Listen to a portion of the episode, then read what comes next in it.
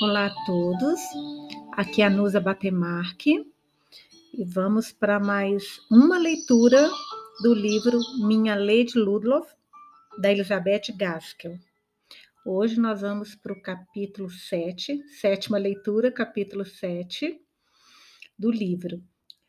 É, eu estou apaixonada assim com essa contação de história, né? Do livro da, da nossa Lady Ludlow sobre o que aconteceu com, com Clement de Grequy.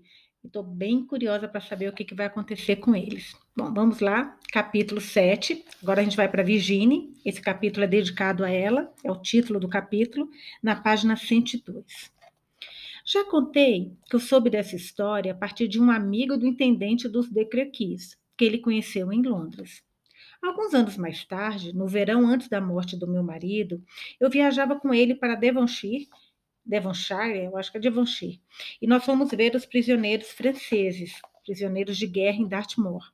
Começamos a conversar com um deles. Este que eu descobri ser o mesmo Pierre de quem ouvi falar antes, tendo participado da história fatal de Clement e de Virginie. E por ele eu fiquei inteirada dos últimos dias do casal. Assim, aprendi a ter empatia com todos que estavam envolvidos naquele acontecimento terrível. Sim, até mesmo o jovem Morim, de quem Pierre falou com ternura, mesmo depois de muito tempo transcorrido. Então, quando o jovem Morim entrou na hospedaria naquela noite em que Virginie tinha saído pela primeira vez após tantos meses de confinamento, ficou impressionado com a melhora em sua aparência. Parece que ele não achou sua beleza estonteante, pois além do fato dela não ser bonita, Morim estava enamorado a tal ponto de não fazer a menor diferença se a amada era normal ou bela. Ela tinha olhos encantadores que enxergavam através do próprio ambiente. Mas Morim notou o ligeiro aumento de rubor e luz em seu aspecto. Era como se ela tivesse saído da nuvem espessa de tristeza sem fim e estivesse despertando para uma vida mais feliz e, portanto, enquanto durava o pesar da moça, ele a honrava e a respeitava até com silêncio fraterno. Agora que ela estava radiante, seu coração voava pelas asas das esperanças renovadas. Mesmo na monotonia fatigante da hospedaria da sua tia Babette, o tempo não falhou em seu labor e agora, talvez em breve, ele poderia humildemente tentar ajudar o tempo. No dia seguinte, ele retornou ao hotel do Klesklin sob pretexto de negócios, e levou para a sala da sua tia, e não para a tia, um presente de rosas e gerânios amarrados em um buquê com um laço tricolor. Na sala estava Virginie, sentada cosendo os adrajos que tanto gostava de fazer para Madame Babette. Ele viu os olhos dela brilharem ao avistar as flores. Pediu à sua tia que a deixasse arrumá-las. O rapaz a viu desamarrar o laço e, com um gesto de desgosto, ela jogou o laço no chão, pisou com seu pezinho e, mesmo com sua maneira feminina de injuriar seus piores preconceitos, ele achou algo a se admirar. As flores não tinham sido enviadas por Clement. Quando ele estava saindo, Pierre o impediu. O menino vinha tentando captar a atenção do primo por meio de caretas fúteis e sinais feitos por, por atrás de Virginie. Mas Monsieur Morin não via nada além de Mademoiselle Keynes. Pierre, porém, não seria dispensado. E Monsieur Morin o achou esperando por ele, com o dedo nos lábios bem depois da soleira da porta. Pierre caminhou, na ponta dos pés, ao lado do seu companheiro, até que estivesse longe da vista e dos ouvidos de qualquer um na hospedaria, pois até mesmo os hóspedes dedicavam-se a espiar e ouvir além da conta. Sabe, disse Pierre enfim, ela sai caminhando por aí.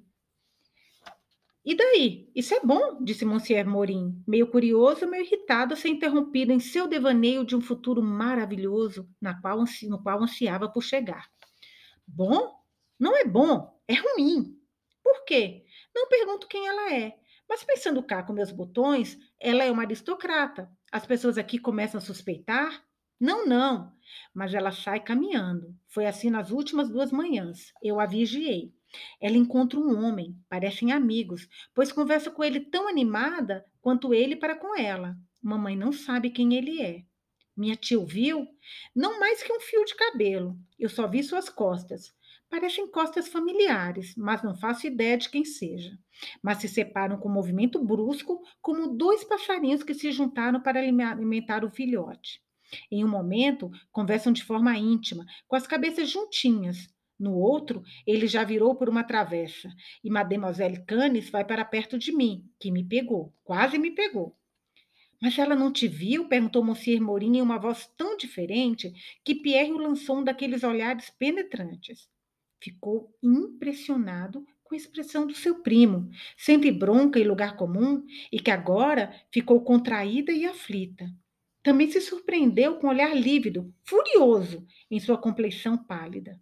Contudo, como se Morim estivesse consciente da maneira que seu rosto contradizia seus sentimentos, fez um esforço, sorriu, acariciou a cabeça de Pierre, agradeceu por sua esperteza, deu-lhe cinco francos e pediu-lhe que continuasse com suas observações dos passos de Mademoiselle Canes e que reportasse tudo a ele. Pierre voltou para casa com o coração aliviado, jogando cinco francos para o ar ao andar a passos largos. Quando chegou à porta da hospedaria, um homem bem alto passou por ele, apanhou seu dinheiro, olhou para trás com uma risada, insultando, além de injuriar. Pierre não teve nenhum socorro, ninguém que tenha testemunhado o roubo. E se tivesse, ninguém nas ruas era forte o suficiente para resgatá-lo. Além disso, Pierre já tinha visto o suficiente o estado das ruas de Paris naquele tempo para saber que amigos, não inimigos, eram escassos e que o homem tinha um ar esquisito. Mas todas essas considerações não impediram de cair no choro quando chegou novamente sob o teto da sua mãe. E Virginie, que estava sozinha lá, Madame Babette havia saído para fazer as compras diárias. Talvez tenha imaginado que o menino estava sendo esfaqueado, a julgar pelos barulhos dos soluços.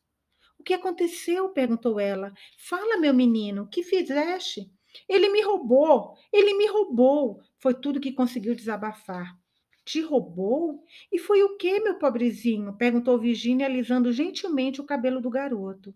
Os meus cinco francos, do meus cinco francos, respondeu Pierre, corrigindo-se e deixando escapar a palavra meu, com medo de que Virginie perguntasse como ele conseguiu tamanha quantia e por quais serviços o obtivera.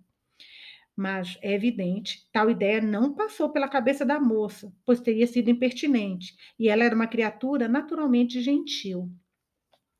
Espera um momento, meu rapaz, e indo até uma gaveta, nos fundos do cômodo, que continha todos os seus pequenos pertences, trouxe um pequeno anel, um anel com apenas um rubi, que usava na época que ainda se importava com joias. Toma isto e vá até a joalheria. É coisa pobre e sem nenhum valor, mas vai trazer de volta seus cinco francos. Vai, vai logo. Poxa, chamou o momento dele parar então de tentar entregá-la, né? Mas eu não posso, disse o menino hesitando. Algum vago senso de honra perpassou pela sua moral nebulosa. Pode sim, continuou Virginia, apressando com a mão na porta. Corre, se te derem mais que cinco francos, devolve meu excedente. Assim, induzido por essa urgência, e creio eu refletindo que ele poderia pegar o dinheiro e depois decidir se era certo ou não agir como um espião com ele, uma ação não era garantia da outra, nem ela pediu qualquer condição pelo seu presente. Pierre saiu com o anel e, depois de ter ficado com seus cinco francos, conseguiu levar a Virginie mais dois, de tão bem que se saíra no negócio. Toda a transação, embora não tenha deixado constrangido em descobrir ou repassar as intenções de Virginie, gerou um comprometimento de agir, de acordo com seu código moral, segundo a vontade dela, e considerou-se o juiz para julgar o melhor caminho a ser seguido com este fim. E, ademais, esta pequena gentileza uniu os dois. O menino começou a pensar em como seria agradável ter uma pessoa tão educada e generosa como amiga, e como seus problemas poderiam ser facilmente manejados se tivesse sempre uma ajudadora. E como gostaria que ela gostasse dele e procurasse nele a proteção do poder masculino. Nossa, essa Virgínia arrebenta, hein, gente? Todo mundo quer a mulher. A primeira das suas tarefas, como seu auto-intitulado escudeiro, seria descobrir quem era seu novo estranho conhecido. Dessa forma, chegou ao mesmo fim por meio de uma suposta obrigação que já tinha se comprometido anteriormente por puro interesse. Fico imaginando que muito de nós, quando qualquer decisão promoverá nosso próprio interesse, temos a capacidade de fazer-nos acreditar que existem motivos que nos compelem a ela, como se fosse um dever. Em poucos dias, Pierre rondou tanto Virginie que descobriu que seu novo amigo era ninguém menos que o camponês normando, com uma roupa diferente. Era uma informação de grande valia para comunicar a Morim, mas Pierre não estava preparado para o efeito físico imediato que isso provocou em seu primo.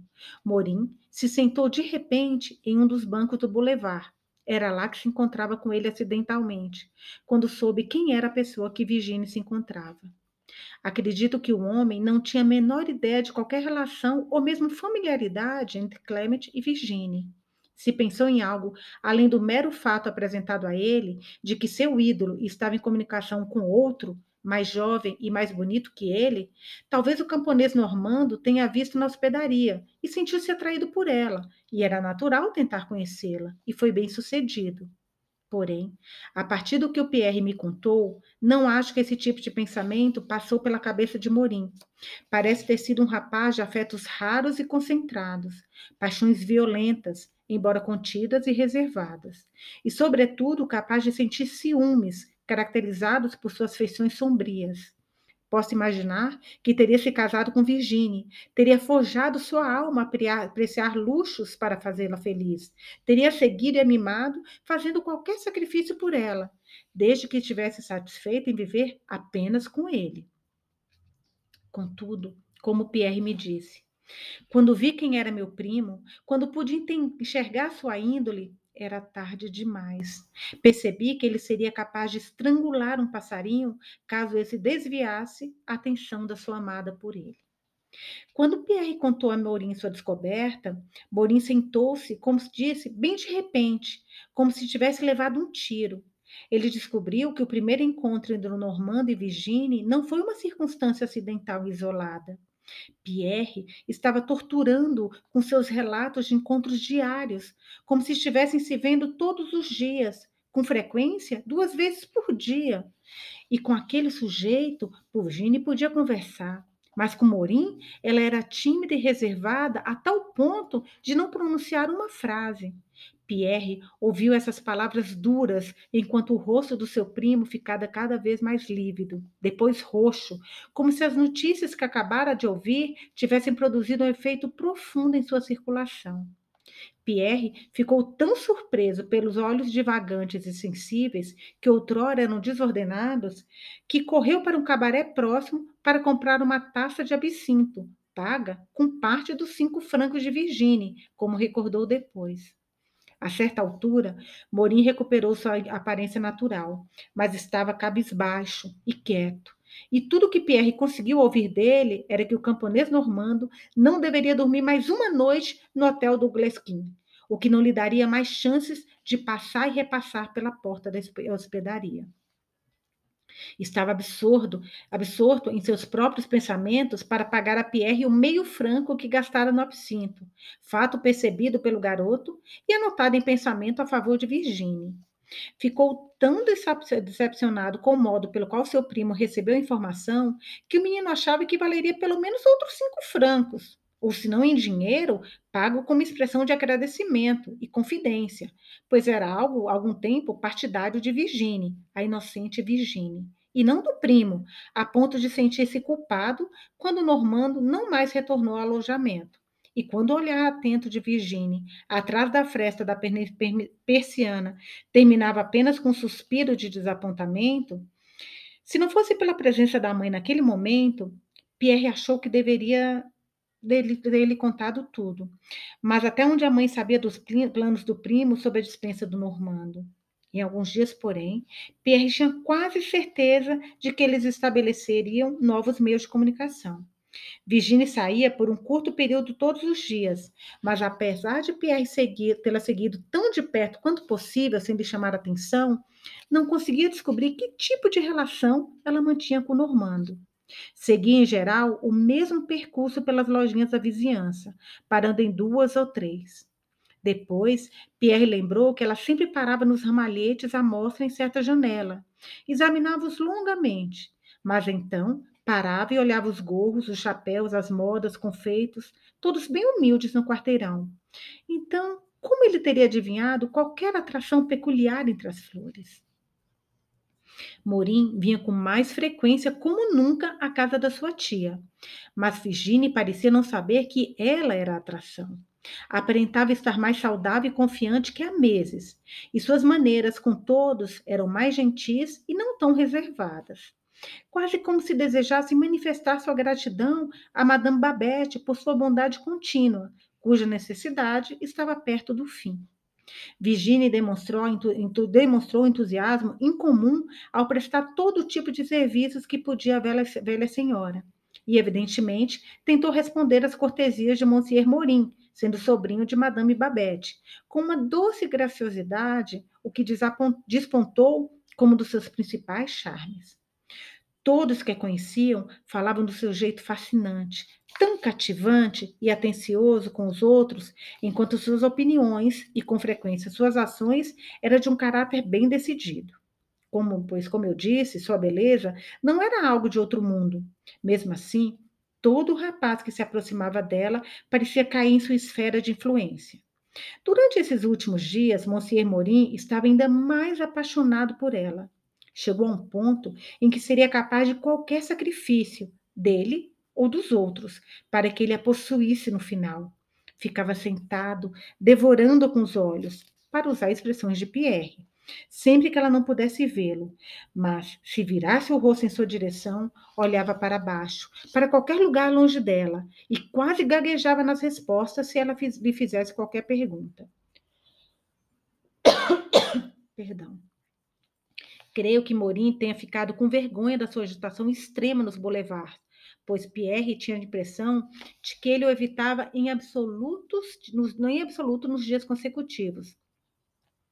Deve ter concluído que ele forçou Normando, meu pobre Clement, a ir embora, banido da sua pousada, e que o relacionamento entre ele e Virginie, que fora assim interrompido, era tão insignificante e transitório que seria sufocado sem a menor dificuldade. No entanto, parece-me que ele achava que tinha feito muito pouco. E, de forma estranha, pediu ajuda a Pierre, embora sem confessar seu amor, apenas tentando renovar a amizade com o menino após o distanciamento silencioso. E Pierre, por algum motivo, preferiu não perceber os avanços do seu primo. Respondia a todas as perguntas vagas de Morim a respeito das conversas familiares quando o primo não estava presente ou ocupações domésticas, mas sem mencionar o nome Virginie mais do que seu interrogador. O menino, ao que parece, havia ficado assustado com a reação anterior de Morim e magoado pela frieza do primo.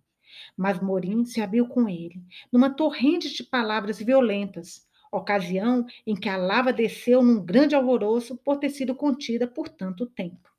Morim cuspiu as palavras em tom cavernoso e apaixonado, cerrando os dentes e os dedos. Parecia que estava tendo uma convulsão ao confessar seu amor ferrenho por Virginie, que o levaria a matá-la antes de vê-la com outro. Ah, ai de quem ficasse entre os dois. Ele sorriu de forma feroz e triunfante.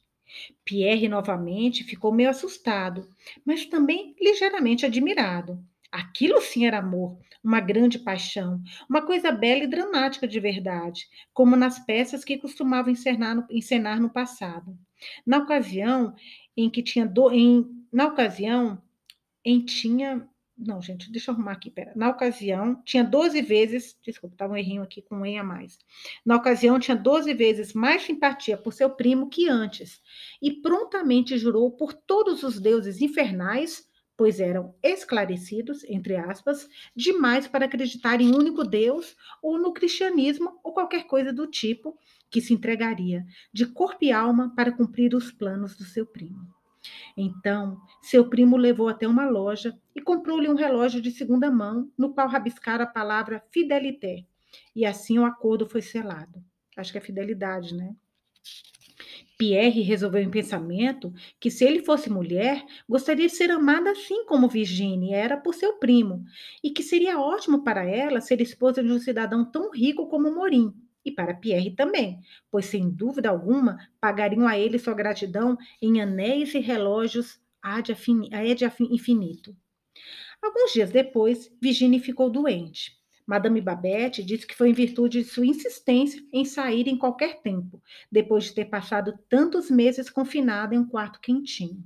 Provavelmente essa foi a causa, pois, segundo Pierre, ela deve ter sofrido de uma gripe febril, agravada sem dúvida pela impaciência com as proibições familiares de Madame Babette para não sair de casa até que estivesse melhor.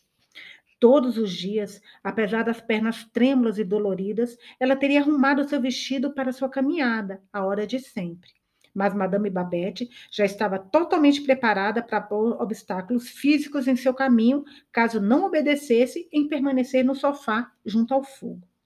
No terceiro dia, ela chamou Pierre quando sua mãe não estava, tendo deixado, na verdade, Mademoiselle Canes trancada, longe de qualquer atividade externa. Vem aqui, queridinho, pediu Virginie. Você deve fazer-me um grande favor. Vai até a venda do jardineiro. Ixi, Maria, meu Deus. Vai até a venda do jardineiro na rua de Bonfim e dê uma olhada nos ramalhetes na janela. Quero os cravos, são minhas flores favoritas. Tome dois francos. Se você viu um ramalhete de cravos afixados na janela, gosto mais dos desbotados. Ou melhor, se vir dois e três ramalhetes de cravos perto da janela, compre todos e os traz para mim. Lembre-me, lembre-se de trazer todos. Desejo muito sentir seus aromas. E Virginie recostou-se, fraca e exausta. Pierre apressou-se. Agora era a hora. Eis a pista para a longa inspeção dos ramalhetes naquela loja. Com certeza, havia um ramalhete de cravos desbotados na janela. Pierre entrou e, com toda sua impaciência, fez uma boa barganha, argumentando que as flores estavam desbotadas e que não serviriam para nada. No final, comprou-as por um preço bem razoável.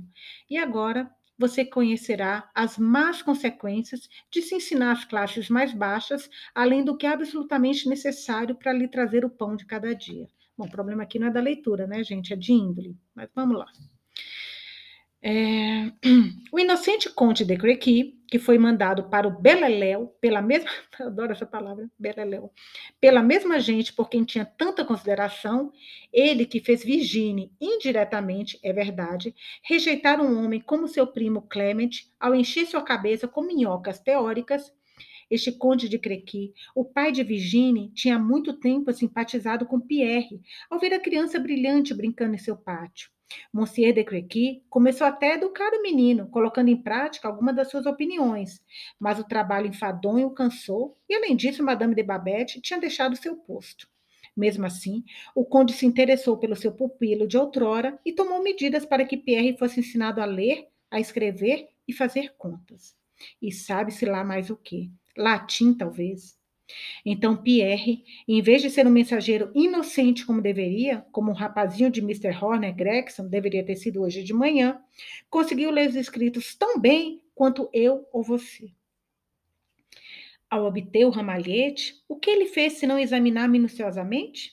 Os talos das flores estavam amarrados em tiras de esteira de limo úmido, Pierre desamarrou os fios, desembrulhou o limo e de dentro dele caiu um pedaço de papel molhado com a escrita toda borrada com umidade.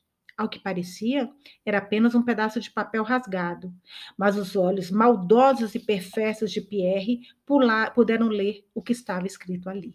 Abre aspas pronto toda e qualquer noite às nove. Tudo está preparado, não tema. Confie naquele que, seja qual for a expectativa que teve em outros tempos, está feliz em servi-la como seu primo leal. Fecha aspas. E havia depois o nome do lugar, do qual me esqueci, mas Pierre não, e era evidente o rendezvous. Depois de escrutinar cada palavra a ponto de recitá-las de cor, o menino devolveu o papel ao lugar de origem, envelopou no limo e amarrou com cuidado o arranjo novamente. O rosto de Virginie ficou escarlate quando recebeu o ramalhete. Cheirava as flores e tremia, mas não as desamarrava, apesar de Pierre ter sugerido que elas ficariam revigoradas se fossem colocadas na água de imediato. Mas, assim que o menino se virou, percebeu que a tira estava desamarrada, quando olhou de novo e Virginia estava corada, escondendo algo em seu busto. Pierre estava agora todo impaciente para sair e encontrar seu primo, mas sua mãe parecia requerer sua presença para pequenos propósitos domésticos mais do que o normal. Encarregou-se com os milhares de recados do hotel antes que pudesse partir para procurar seu primo em suas rondas frequentes. Ao final, os dois se encontraram e Pierre reportou todos os acontecimentos da manhã a Morim. Relatou palavra por palavra do bilhete. O menino hoje de manhã tinha o mesmo ar mexeriqueiro de Pierre, o que me fez estremecer ao vê-lo repetir a bilhete de cor. Então Morim pediu-lhe que repetisse tudo de novo. Pierre assustou-se com suspiros pesados que Morim dava conforme ele repetia a história. Quando repetiu pela segunda vez o bilhete, Morim tentou escrever, mas não era uma pessoa estudada, os seus dedos estavam tremendo demais. Pierre, então, teve que escrever o que lera no bilhete. Ao terminar, Morim sentou-se duramente em silêncio. Para Pierre, seria preferível uma irrupção esperada, pois essa obscuridade o deixava perplexo e embaraçado.